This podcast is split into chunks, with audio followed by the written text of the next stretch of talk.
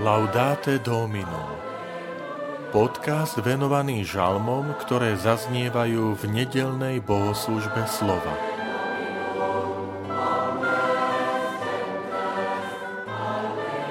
Úvodná časť Žalm je Božie slovo, nie pesnička na vyplnenie voľného času. Vitajte pri počúvaní tohto podcastu. Volám sa František Trstenský, som farár v Kežmarku a prednášam sveté písmo v kňazskom seminári v Spišskom podhradí. Každá svetá omša sa skladá z dvoch častí. Prvou časťou je bohoslužba slova, v ktorej sa čítajú texty svätého písma.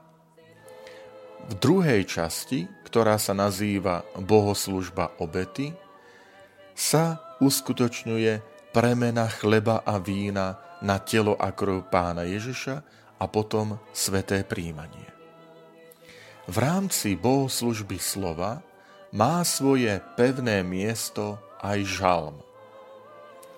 Žiaľ pre niektorých je to milé vyplnenie času medzi dvoma čítaniami ako by išlo o akúsi prestávku, aby sme potom znova pozorne počúvali čítania, e, kázeň a niečo si z toho zapamätali.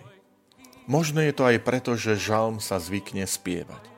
Ale pozor, nie je to iba nejaká zbožná pesnička. Každý žalm a celá starozákonná kniha žalmov je súčasťou svätého písma je to Božie slovo. A z tohto dôvodu som sa rozhodol vám ponúknuť nový podcast s názvom Laudate Dominum, chválte pána. Pravidelne raz do týždňa v ňom budem vždy približovať posolstvo žalmu, ktorý zaznie v najbližšej nedelnej svetej omši v bohoslužbe slova pôjde o nenáročné a krátke, to sľubujem, zhruba také 4,5 minútové zamyslenia. Aj týmto spôsobom vás chcem motivovať, aby sme venovali pozornosť Svetému písmu, lebo je to Božie slovo. A najmä v tej nedelnej Svetej Omši. Dúfam, že zvlášť poteším tých, ktorí majú radi starozákonné žalmy. A verím, že sa stanete pravidelnými odberateľmi a poslucháčmi aj tohto podcastu.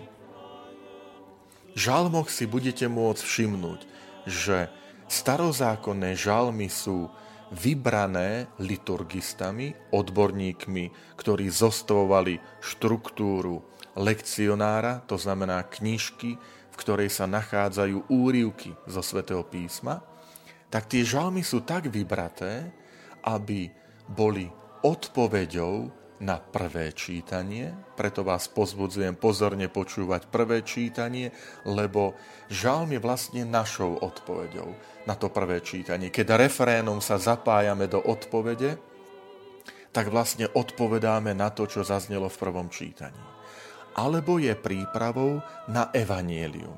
Že to, čo sa spieva, to, čo e, obsahuje starozákonný žalm, tak chce sa ukázať, že Pán Ježiš priniesol naplnenie vo svojom posolstve.